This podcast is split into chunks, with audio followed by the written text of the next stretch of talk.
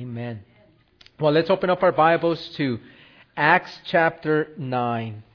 And as you're opening your Bibles to Acts chapter 9, what we're going to be seeing is we're going to be seeing or we're going to be reading about a major shift.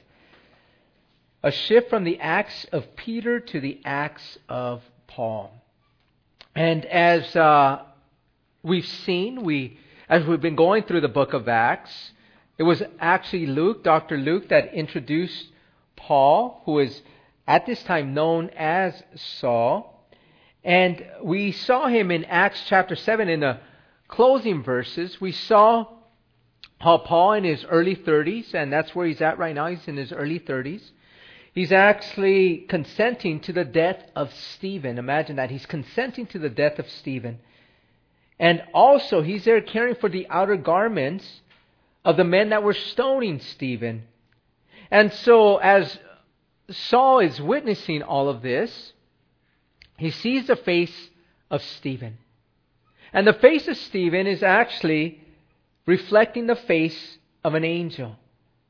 And as Saul is looking at him as he's being stoned to death, we know that Stephen is calling out to our Heavenly Father, he's calling out to God, and he's asking God to forgive his murderers.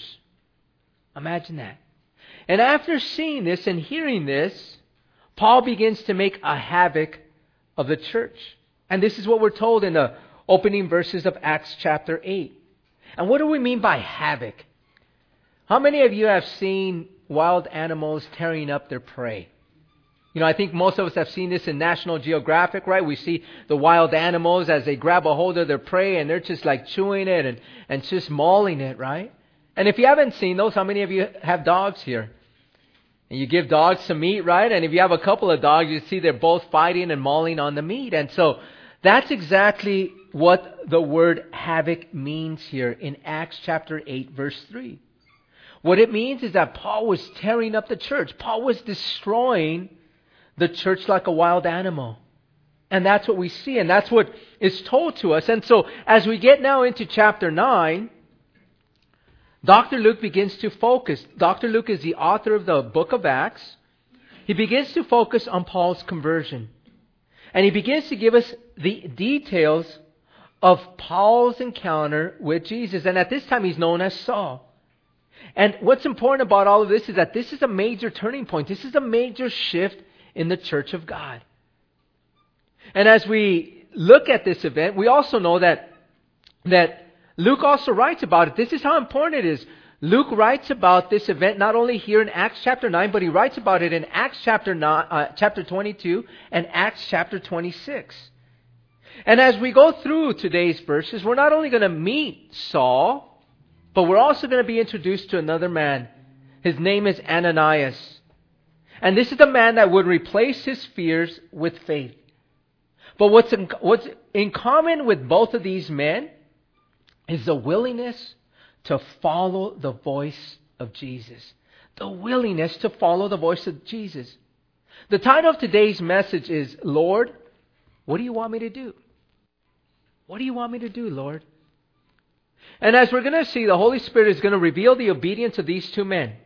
One is a new convert, and one is a seasoned disciple.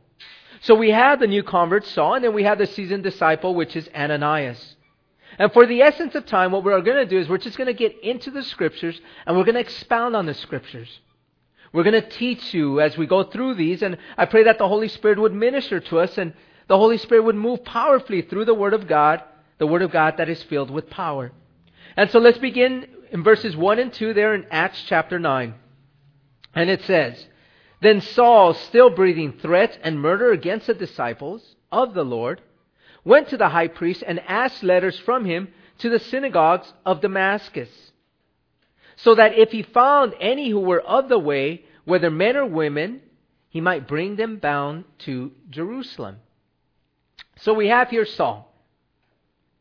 As we read there in verse 1, that he's still breathing threats and murder against the disciples. The key word here is still. Nothing has changed. Nothing has changed from chapter 7 and chapter 8. And as we see here, that he's still continuing to breathe threats and murder against Christians. And as we see here, the Christians, as it says in verse 2, at this time they were called the Way. So we have the Way here, another name for Christians. We know that they're also called saints, they're also called Christians, they're also called the Way. And as we're looking at the life of Saul and his early beginnings against the church, when we look at Acts chapter 22, verse 4, it gives us the details as to his behavior. In Acts 22, verse 4, it says there that Paul, and this is Paul speaking of himself, he's talking about, uh, about this time, about his life before Christ. He says, I persecuted this way to the death, talking about the way to the death, binding and delivering into prisons both men and women. So, in other words, he was persecuting Christians. He says to the death, in other words, many were killed. And then he says, binding and delivering into prisons both men and women. So he was arresting many of the Christians. This was his life's purpose. As we look at the, as, as, as we look at the, the introduction, still breathing threats. In other words, this was his life. His life was to what? To wipe out the Christians. And as we also see there in verse 2, he, Luke gives us a details that he needed letters from the high priest for permission to arrest Christians, to arrest the way. And these were Christians now in Damascus. See, what is this telling us? What it's telling us is that the church at this time was growing.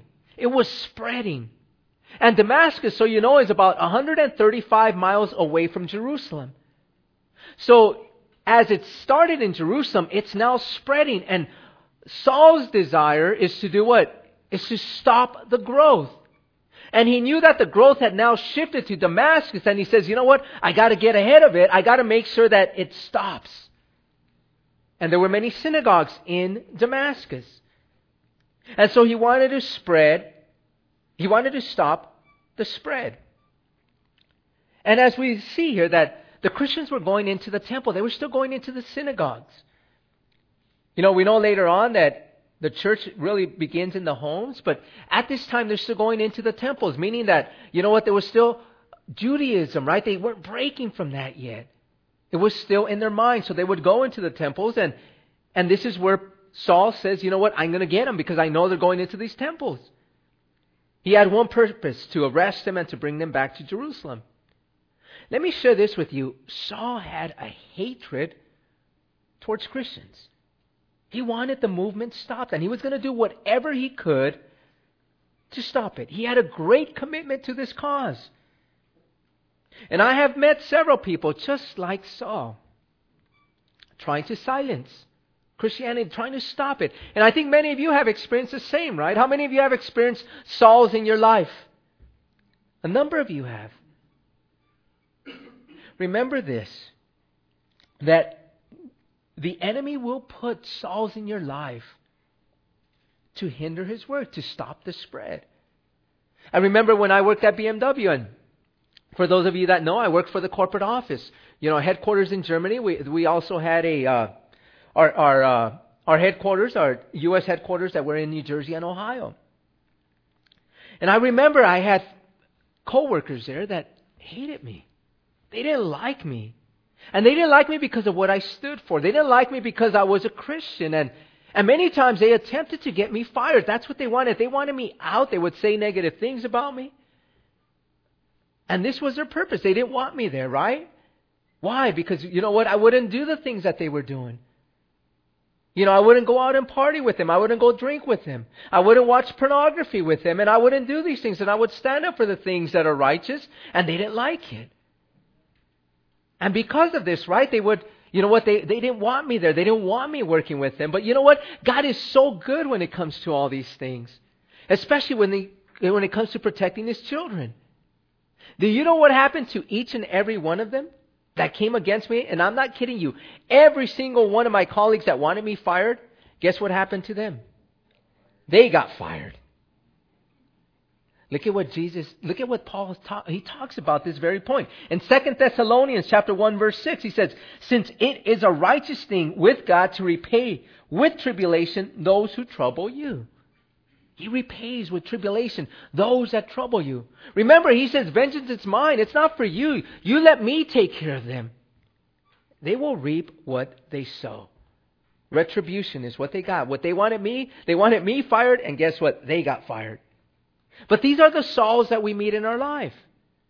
These are those that come against us because of who we stand for.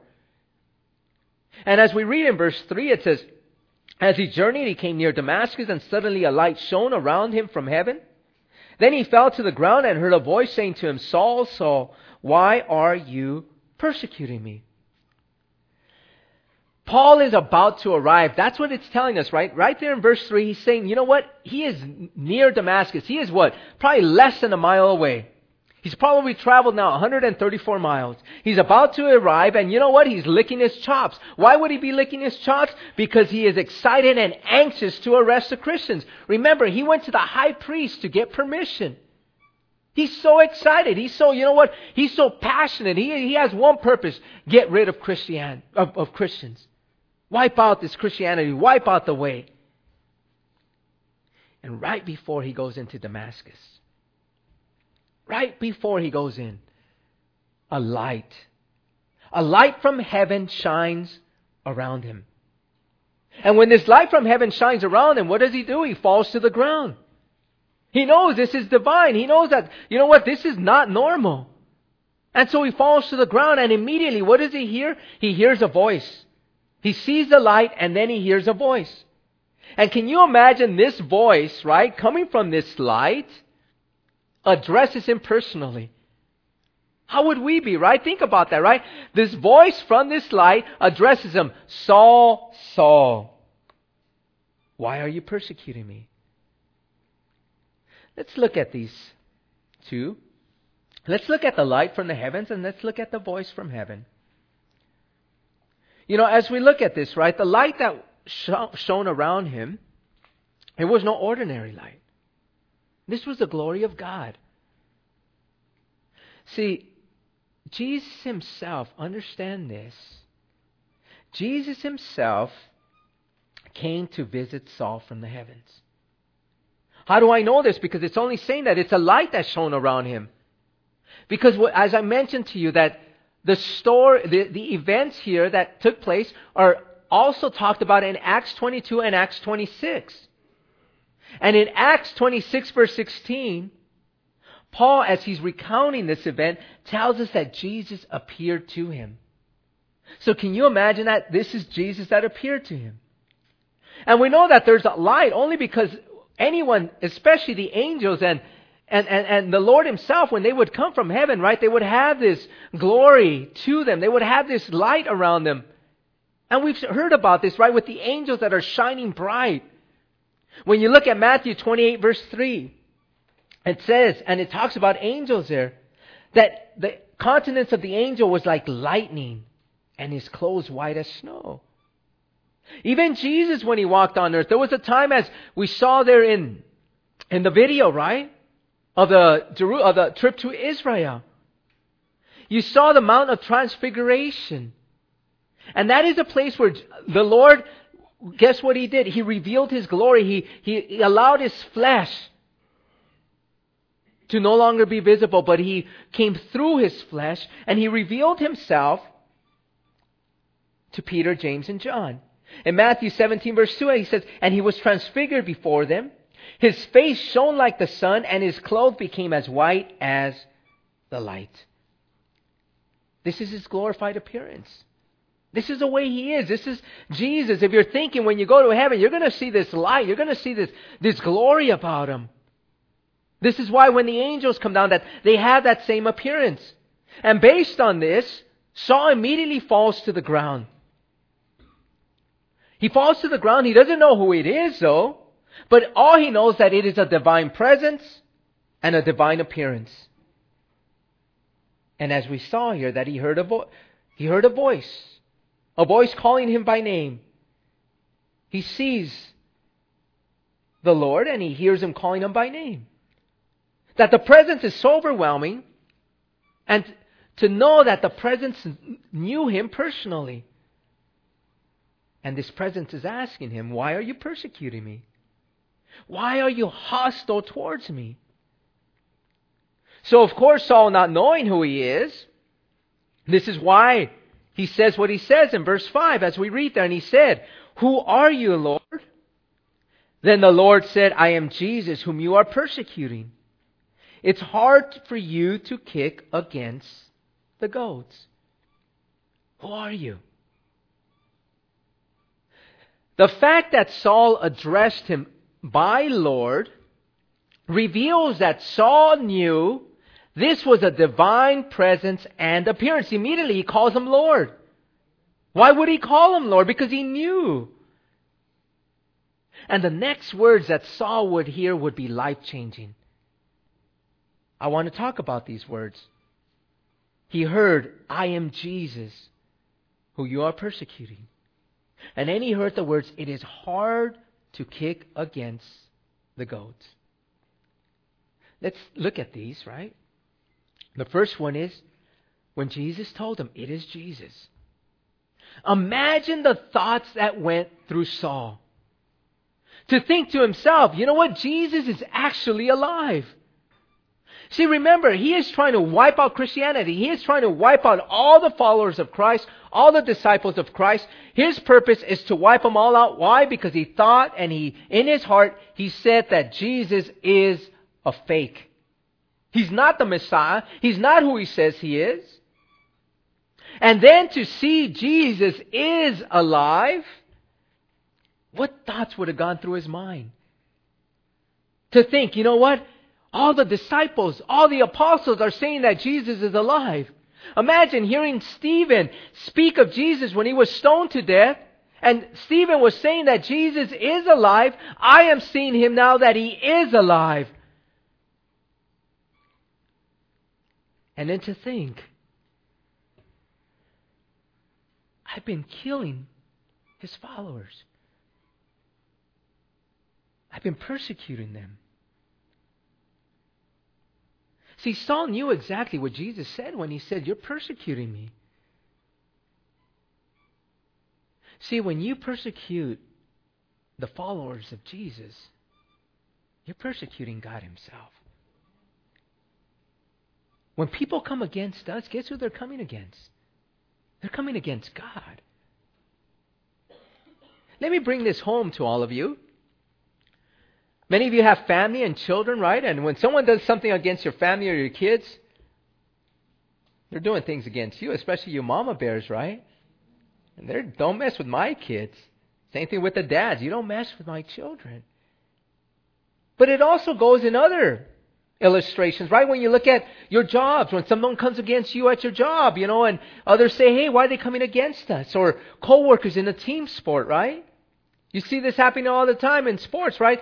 They come against a player, somebody socks them, guess what? The whole team jumps in there, right? Because it's what? They're one. The same thing with Jesus and his followers. We're one. And so Jesus tells Paul, or Saul at the time, it's hard to kick against the goads. What does this mean? This is always those one of those things what does he mean by that? It's hard to kick against the goads. Let me share this with you. This was a common proverb, a common saying on resisting. Let me explain this to you. Let me go into further details. Goads were sticks. They were sticks, spiked sticks, that were used to break in cattle and bulls. In other words, you know what? They would use these pointed sticks with spikes so that they can train the animals so that they can break the animals. And it's very difficult to resist the breaking in or the training if you have what? A stick poking at you, right? Imagine the animals. Do you want to get, have your, your, your, your body poked all the time? Of course not. So you're going to start doing when you do something wrong, the animals, you poke them. Okay, I can't do that. Today they make those what? Those collars, right? Those uh, electrical collars for dogs, right? If they're doing something wrong, you push that. And then it zaps them, and so, okay, I can't do that. Well, this is similar to that.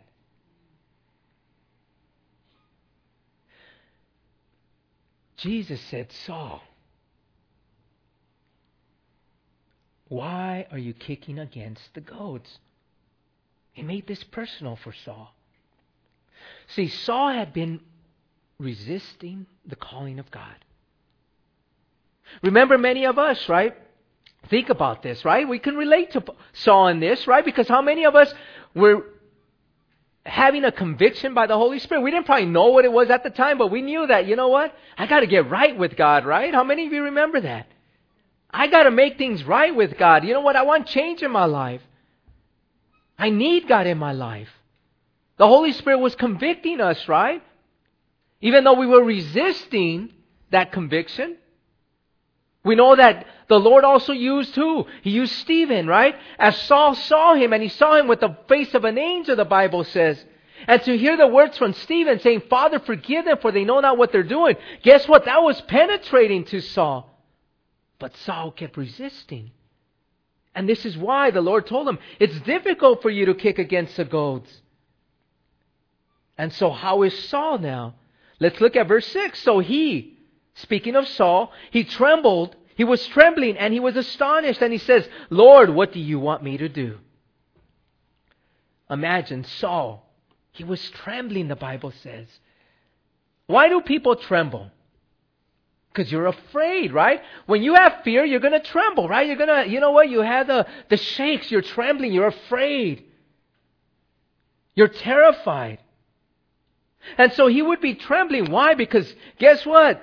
The one that I've been persecuting, he's calling me out.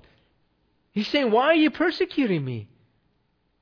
Of course, you could think in the, in the mind of Saul, what's he going to do next to me, right? I've been messing with Jesus. I've been messing with God. What's he going to do with me? But not only was it filled with tremble, but he was astonished. Why would he be astonished? He was amazed that Jesus Christ was alive. Think about that. Everything that everyone was saying that he was he resurrected from the dead, that he actually lived, that he conquered death. And Saul saw him. He saw Jesus in his glorified state. See, when Jesus walked on earth, he always told them, I'm the Son of God. I'm the Messiah that was sent by God. And now Saul was seeing it for himself. He realized that Jesus was, in fact, God, which would move him to ask the question What do you want me to do? Lord, what do you want me to do? See, Saul saw Jesus for who he was. And I, as we talk about this, I want this to really hit home with us. If we say we know Jesus, are we at a place where we're asking him, What do you want us to do? You know, as we're talking about Saul here, I want to remind you of something, and this is just so, such a beautiful picture. See, Saul went to Damascus. His purpose was in Jerusalem. He was going, he was making havoc in Jerusalem. He was now going to Damascus. And what he wanted to do is he wanted to arrest all Christians. He wanted to lay hold of the Christians to stop the movement. And as he intended to do this, he had now been arrested by Jesus. Jesus had now laid hold of Saul. And Saul was talking about, Saul actually goes back and mentions this in his, one of his future letters when he's in prison. In Philippians chapter 3 verse 12, he says, Not that I have already attained or am already perfected, but I press on that I may lay hold of that which Christ Jesus has also laid hold of me. He realized that, you know what, that Jesus had laid hold of me. See, our goal in life, and remember this, our goal in life is to do the will of God. When you were created in this world, you weren't created just to do your will. We were created for God's will. You and I have been created to walk in the will of God. Is that what we desire, are we still fighting against that? See, God desires us to walk in His will, and if you want to ever be in the safest place on earth, is to always be in the will of God.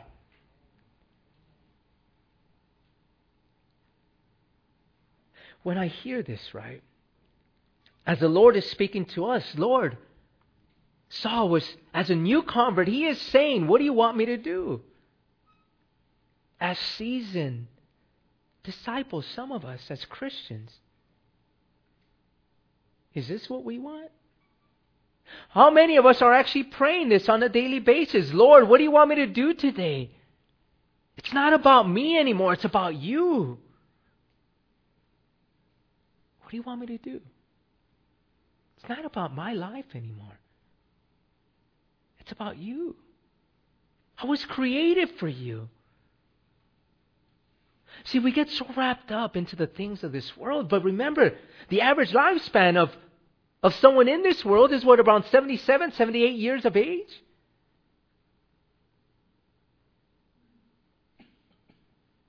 And yet, we, people live for the things of this world, losing sight of eternity, losing sight of God's will, of desiring God's will. You know, as we think about this, let's move on to verse 7. He says, And the man who journeyed with him stood speechless, hearing a voice, but seeing no one. Imagine that, the man. Remember Paul? I mean, Saul? As he is here, he is Saul at this moment, right? And, you know, his purpose, he got permission. I'm going to get all the Christians and I'm going to what? I'm going to lock them up. I want them out. And what's amazing about this is that he needed to take men with him, right? I mean, he has permission from the high priest. He has letters of authority to do this. And so how's he going to bring all of them back unless he has an army with him? And so you have these men that are with him. And it tells us here that they heard a voice, but they couldn't make it out. They saw a light, but they didn't know where it came from. Think about this, right? Think about what's happening with Saul here. Imagine that. Saul, remember, Saul is their leader. He's their commander. And what does it say that? He was like a wild animal, right? He was what? Breathing threats and murder. So you have this amazing leader, right? That is so evil, that is so, you know what, so filled with, you know, with hatred and, and he's a mean guy, right? I mean, he's just a, a bully and he wants to just wipe everyone out. And so, you know what? What does he what does he do now? He's trembling. And he's on the floor.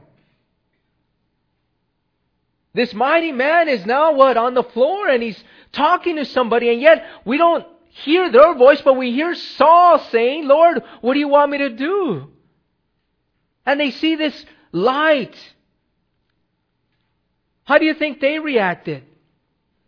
As Paul recounts this in Acts 22 verse 9, it says, And those who were with me indeed saw the light, and they were afraid.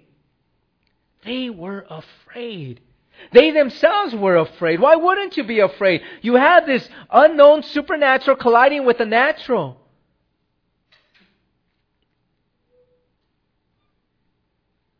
In Acts 22, verse 9, it goes on to say, But they did not hear the voice of him who spoke to me. They didn't hear the voice. Wait up, but we just read that they heard the voice, but they couldn't make it out.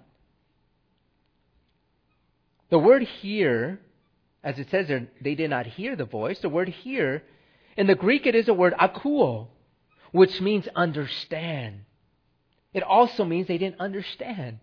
So they heard the voice, but they couldn't understand the voice or the words that God spoke. Why would they understand? Remember, the Word of God is for the spiritually discerned. For those that have surrendered themselves. Paul surrendered himself. And he was able to understand. How many of you, as I've mentioned to you in times past, before we became believers, we read the Word of God and did it make sense? Absolutely not. But yet, when you what? Surrendered yourself to Jesus Christ by faith, now we were born of the Spirit and able to discern the things of the Spirit. And so in verses 8 and 9, in verse 8 and 9, let's read them. It says, So Saul arose from the ground, and when his eyes were open, he saw no one. But they led him by hand and brought him into Damascus. And he was three days without sight and neither ate nor drank. Paul stands from the ground. You know what? It was over. Acts 22 verse 11 tells us that actually Paul was blinded by the glory of Jesus. In other words, when he saw it, he was blinded thereafter. And so he couldn't see.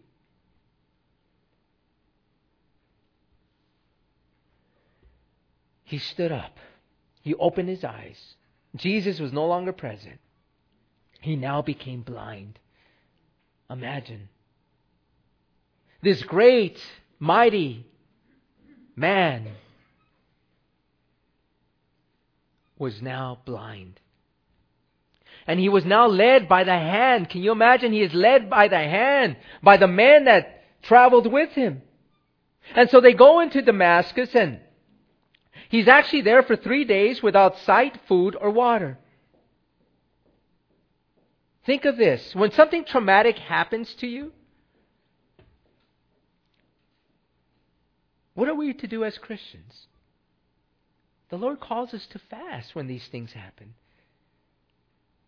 When we need more of God in our lives, what do we do? We empty ourselves out by fasting. And Paul was a Pharisee. He knew these things. And so, of course, he's going to fast. He says, you know what? I've seen the divine. I've seen the supernatural. I've seen God. I saw Jesus from the dead. I need direction. I need help. And so now, let's read verse 10 and see what happens next. Now, there was a certain disciple at Damascus named Ananias. And to him the Lord said in a vision, Ananias. And he said, Here I am, Lord. Remember, there was another man that we were going to meet, and this man is named Ananias. Ananias is a Christian. He's a seasoned disciple. And can you imagine the Lord gives this man Ananias a vision?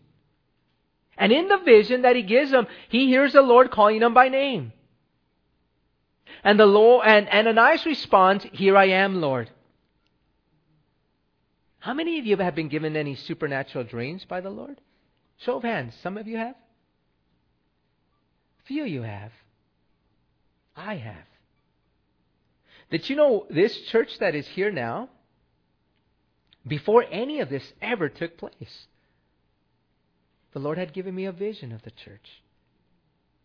Before it ever took place. This is the work of God. And Ananias responds, Here I am, Lord. And so let's hear what's, what happens next. In verse 11 it says, So the Lord said to him, Arise and go to the street called Straight, and inquire at the house of Judas for one called Saul of Tarsus, for behold, he is praying. And in a vision, he has seen a man named Ananias coming in and putting his hand on him, so that he might receive his sight. What's amazing about this is that, see, he's giving him a vision, right? The Lord appears to Ananias in a vision. And Jesus himself begins to give Ananias instruction. He tells him, go to the street called Straight. I want you to know that in Damascus, this street is still there today. It's a major street that goes through the city of Damascus. And we know Damascus is in Syria. We know this is where ISIS was. There's a major street there today still called Straight. It is the same street that we're talking about here. And he tells Ananias in the vision, Go to the street and inquire at the house of Judas and ask for Saul of Tarsus. This is Saul. Why is he of Tarsus? Because he came from the city of Tarsus. This is where he was born. But what's interesting is what we see Saul doing. Saul is praying. Imagine. Who's he praying out to? He's praying to somebody different now. He's met Jesus. Who do you think he's praying to? He's praying to the Lord. See, one of the things that we as Christians must understand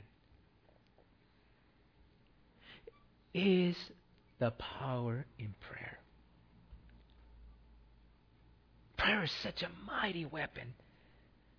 I want you to know that you and I, as Christians, for those of you that have surrendered your lives to Jesus Christ, that have come to Him by faith, we are called soldiers. We are soldiers of Christ. And as soldiers, we carry weapons, but when it comes to Christianity, we don't carry the physical weapons. We have these supernatural weapons. See, the greatest weapon that you have is prayer. If you want your families to be changed, if you want your husband coming to the Lord, your wife coming to the Lord, your children coming to the Lord, if you want changes in you, if you want deliverance in you, if you want anything to happen in your life, it happens through prayer. It's a powerful weapon. You want to know how powerful it is? The power of prayer is revealed to us in 2 Corinthians chapter 10 verses 3 and 4. It says, For though we walk in the flesh, we do not war according to the flesh. In other words, we're not fighting, you know what, with the flesh. He says, For the weapons of our warfare are not carnal. They're not carnal. They're not of the flesh. But they are mighty in pulling, but they are mighty in God for pulling down strongholds. Prayer is a weapon that we have. It pulls down strongholds if there are addictions that are going on in your life, if you're enslaved and chained to certain things, you got to be praying about these things, asking the Lord for deliverance. But I want to share this with you. God already delivered you. Don't ever forget that. See, when you surrender yourself to Jesus Christ, what happened to you is that those chains, they were let go. They were broken off. That old man that's addicted to these things, that man is dead. He's been crucified. And the man in Christ is a new creation. All things become brand new. Yes, we know that not everybody receives immediate deliverance, even though it's there. But it may not happen. And if it doesn't happen, that's why you pray. And that's why it tells us, you know what? If you want these strongholds to come down, that's why you pray. Pray for your family. pray for your children. Pray for your spouses. See, what's amazing about prayer, when we look at the fact that Jesus prayed. Imagine that. Think about this, right? God in the flesh, the Son of God, God who came down, the second person of the triune God, came and he prayed. Why would God pray? Because he wanted to be one with his Father. When you pray, you are one with God. You are in fellowship with God. And you know what the the apostles were so moved by the prayers that Jesus did that all of all the things that they wanted to learn, they didn't ask Jesus, Jesus, teach us how to preach. They didn't ask Jesus, Jesus, teach us how to teach. They asked Jesus, teach us how to pray. Because that's not a natural thing for us. Remember, we're praying to somebody that's invisible, somebody that we can't see. But for us as Christians, we know that He's there. The Bible tells us that when we pray, we pray with confidence, we pray with boldness.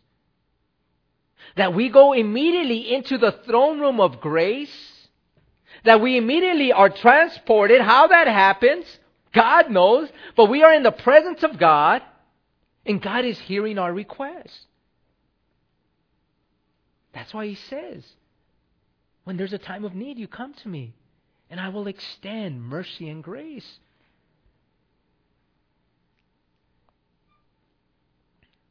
So Jesus goes on to tell Ananias, I gave a vision to Saul.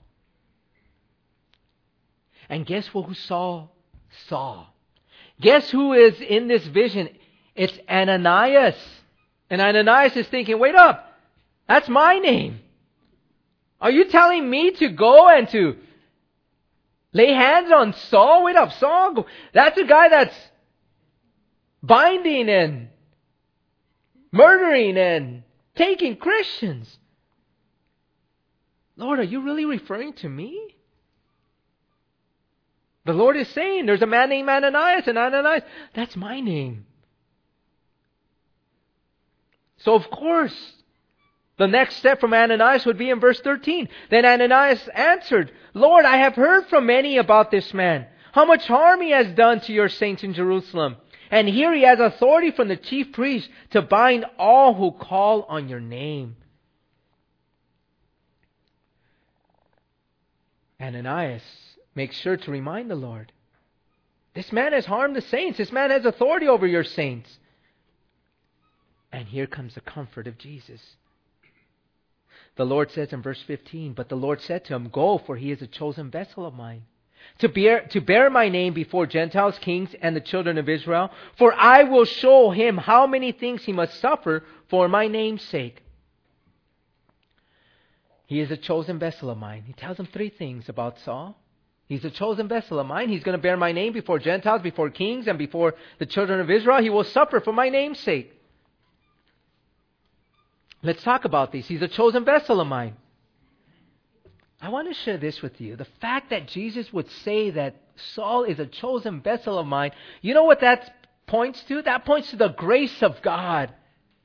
This man that was killing all Christians, that desired to wipe out the church of God, Jesus calls him a chosen vessel of mine.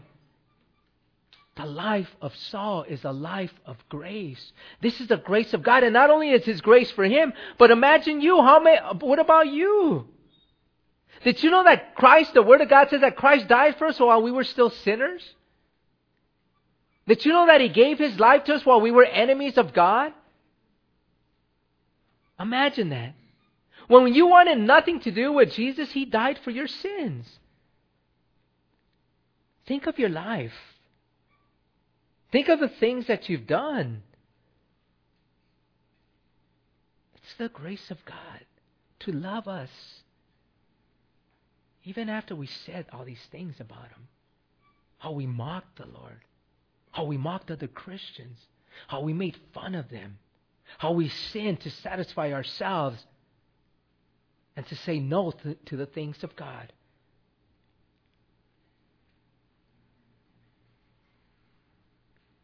The next thing that he talked about is that he will bear my name before Gentiles, kings, and Jews. Saul was called to the Gentiles.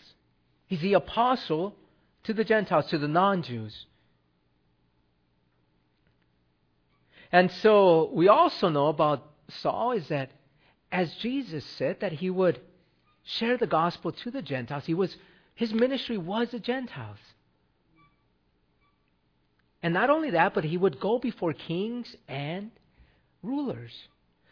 Remember in the video when we showed the trip to Jerusalem, they said Paul's address before King Agrippa? Not only did he go before King Agrippa II, but Paul shared the gospel with the Emperor Nero, Caesar Nero. Just as God had said, just as the Lord says, He's going to go to the Gentiles. He went to the Gentiles, and He's going to go before kings. He did that. And not only that, but He will also what? Suffer. Or He will minister to the Jews. And that's what He did, even though they didn't receive Him. But the final thing that He did say there is that He would suffer for my name's sake. Suffer for my name's sake. I know many of us, we don't like this part of Christianity. We don't like it but it's necessary. You know, when we became Christians, you know, we thought, okay, we want to be like Jesus. We don't want to behave the way we've been behaving. We want change. I want to be like Jesus. But as Jesus suffered, that's a part of being like him too. But I want you to know that as we talk about this, right, I want you to understand one thing that It's never going to be comfortable for you in this world. Remember that. Why won't it ever be comfortable for you in this world? Because we don't belong to this world. We're only passing through. We're sojourners. We're on our way to heaven. And that's what we need to be reminded of. See, if it was so great for you, let me sh- give me a show of hands. Has anyone ever been without trials or tribulation in this world? Show of hands. Everyone has trials and tribulations. Every single one of us. There's heartache, there's heartbreak, there's tears, there's sorrow, there's pain, there's death. And our heart breaks in this world. Why? Because sin brought this into this world. And not only that, because the enemy wants to wipe us out. And so what does he do? He brings people to come against us. Remember what Jesus said? I'm going to read to you in John 15, verse 18 through 19. He says, If the world hates you, you know that it hated me before it hated you. If you were of the world, the world would love its own. Yet because you are not of the world, but I chose you out of the world, therefore the world hates you. Why do you think they hated me at the job? We shouldn't ever be surprised when people don't like us. Because we're not of this world. And if everybody loves you, then examine your walk. See, because we are going to irk people. They're not going to like us because of the things that we stand for. But we're not here to please man. We are here to please who? To please God. When people are calling you to compromise and to sin, you stand for what is right. We are to be bold as lions, as the Word of God says, standing up for righteousness and for goodness. And God gives you the power to do this. Yes, did I like being cast alone at the job? Absolutely not. Did I like the rejection that I had at my job? Absolutely not.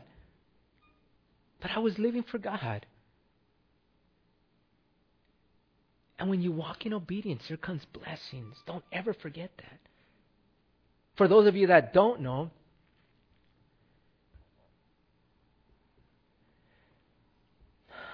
I was working for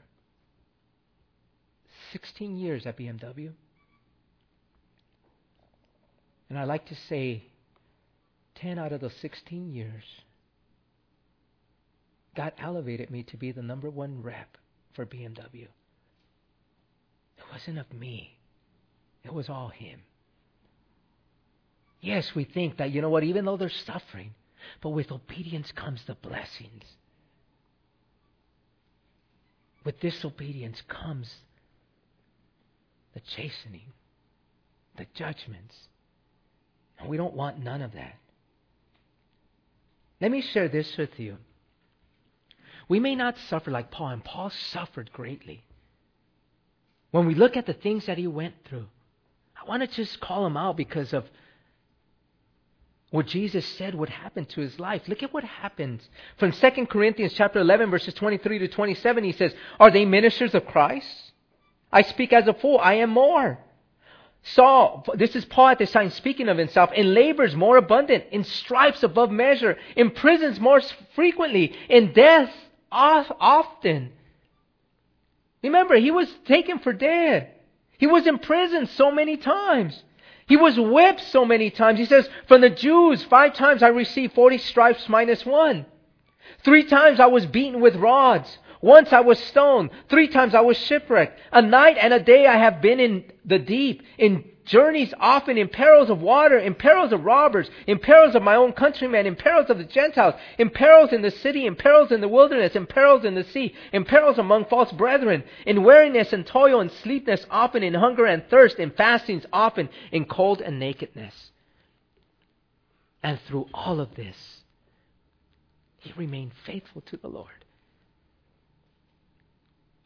What drives a man or a woman to remain faithful through all of that? Because we have tasted truth. We have come to know who God is.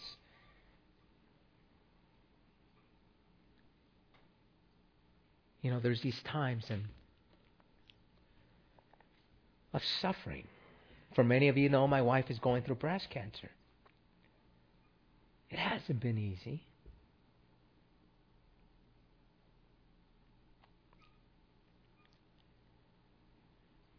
You know, when I look at at the sufferings in this world, I'm looking forward to the place where there is going to be no more suffering.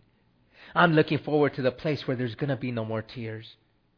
The Word of God says that Jesus wipes away every tear. There's not going to be any more tears there. There's not going to be sorrow there. There's not going to be pain. There's not going to be death. This is our hope. This is what we look forward to. And so, what happens with Ananias as we come to this in verse 17? And Ananias went his way and entered the house, and laying his hands on him, he said, Brother Saul, the Lord Jesus has appeared to you on the road as you came, has sent me that you may receive your sight and be filled with the Holy Spirit. I, tell, I titled this message, Lord, what do you want me to do? As we look at this man Ananias, we never hear from him again. But we know one thing he did what the Lord asked him to do. Even in his fear, he did what the Lord asked him to do. He trusted and believed the Word of God, and he was willing to walk by faith in his greatest fear. Are we willing to walk by faith in our greatest fears? Imagine he believed the word of God so much that he went and he laid hands on Saul and he called him Brother Saul. He believed the Lord. He believed that he was now a part of the family of God.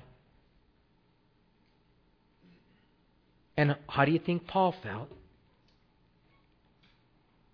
Ananias. I was out for your life. I wanted to kill you. And yet, you show me the love of Christ. Yet you give me the grace of God. This is what I love about Christianity. As Christians, we don't look at the past. As Christians, none of us are to look at the past. We look at who we are in Christ. See, many of you have been offended, many of you have been betrayed. But once you find out that they're now Christians, does that matter anymore? Or should it matter anymore? See, we know where we came from. We know that we're sinners. But once Jesus becomes our Lord and Savior, everything becomes brand new. This is the signature verse of our church. 2 Corinthians chapter 5 verse 17. Therefore, if anyone is in Christ, he is a new creation. All things have passed away. Behold, all things have become new. That is who we are in Christ. And so Ananias tells Saul, the Lord sent me to lay hands on you so that you can receive sight and you can be filled with the Holy Spirit. And the last verse we're going to cover is verse 18. Immediately there fell from his eyes something like scales, and he received his sight at once. And he arose and was baptized. Imagine that. Saul was able to see again. Scales coming, came out of his eyes. It's like the flakes came off his eyes. There was a blinding film that kept darkness over his eyes like scales of fish. They came off and he was able to see. And now light penetrated through this darkness. How many of you remember the scales that fell off of your eyes? I remember when I surrendered my life to the Lord. What was amazing about that is that it wasn't as if I saw scales coming off, but I knew that chains that were on me were broken off. I knew without a doubt, this is why I knew that the Lord was real, because immediately I knew that my heart and my mind were thinking differently. I no longer had a desire to fulfill the lust of the flesh. My desire now was to fulfill the will of God. To do what He asked of me. Not what I wanted, but what He wanted, because He delivered me from something that no one else could do, not even myself. And the Word of God says that Saul became filled with the Holy Spirit.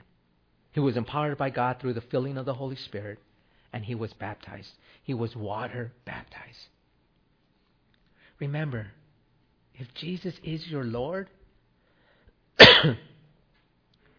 Pastor Tony Jr. mentioned it. He said, Let's obey our Master. He's commanded us to be baptized. If you haven't been baptized, it's time to get baptized. And some of you may ask, well, wait up, I was baptized as a child. I don't need to be baptized.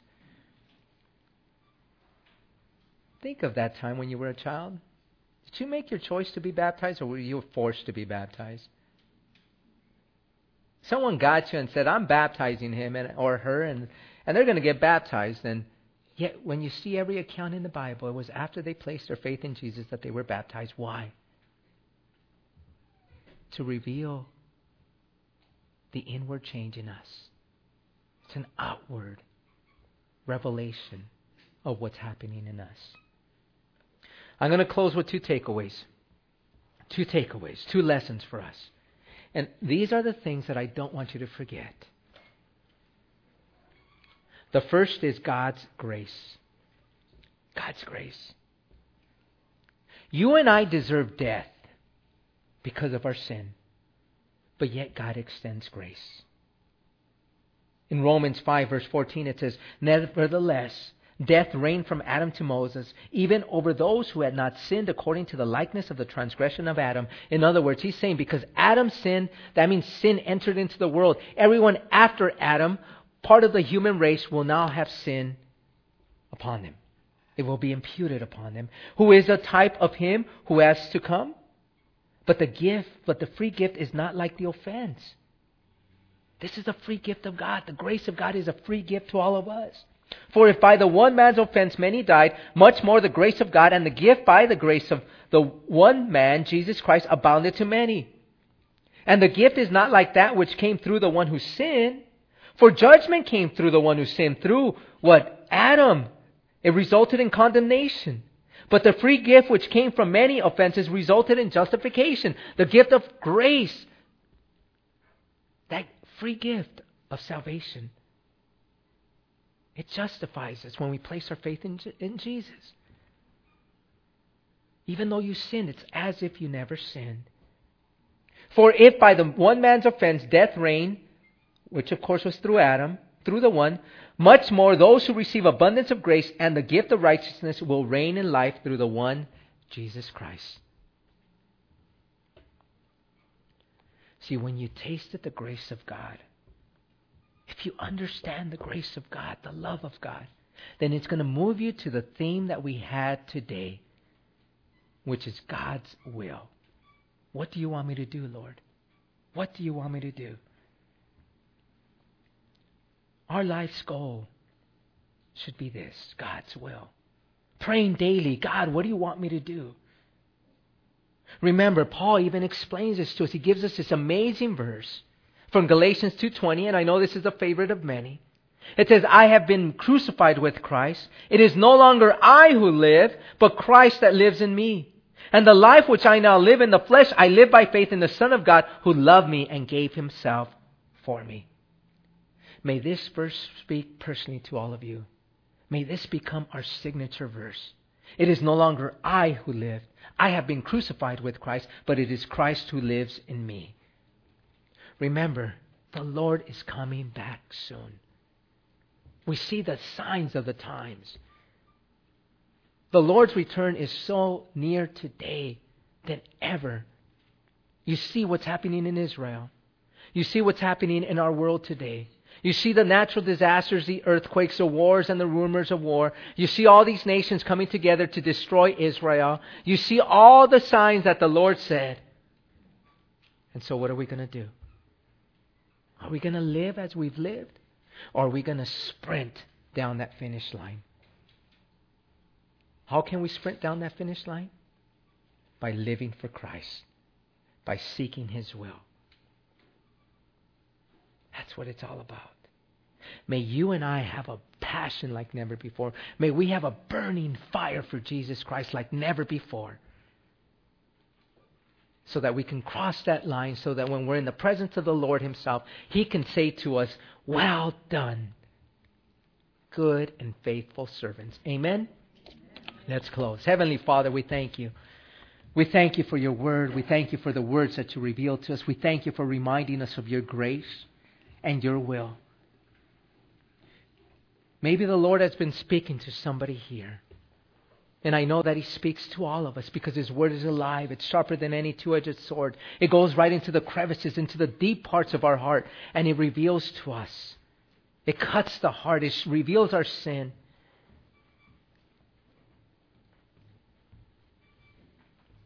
If there's anyone here that desires to make things right with Jesus Christ, if you are here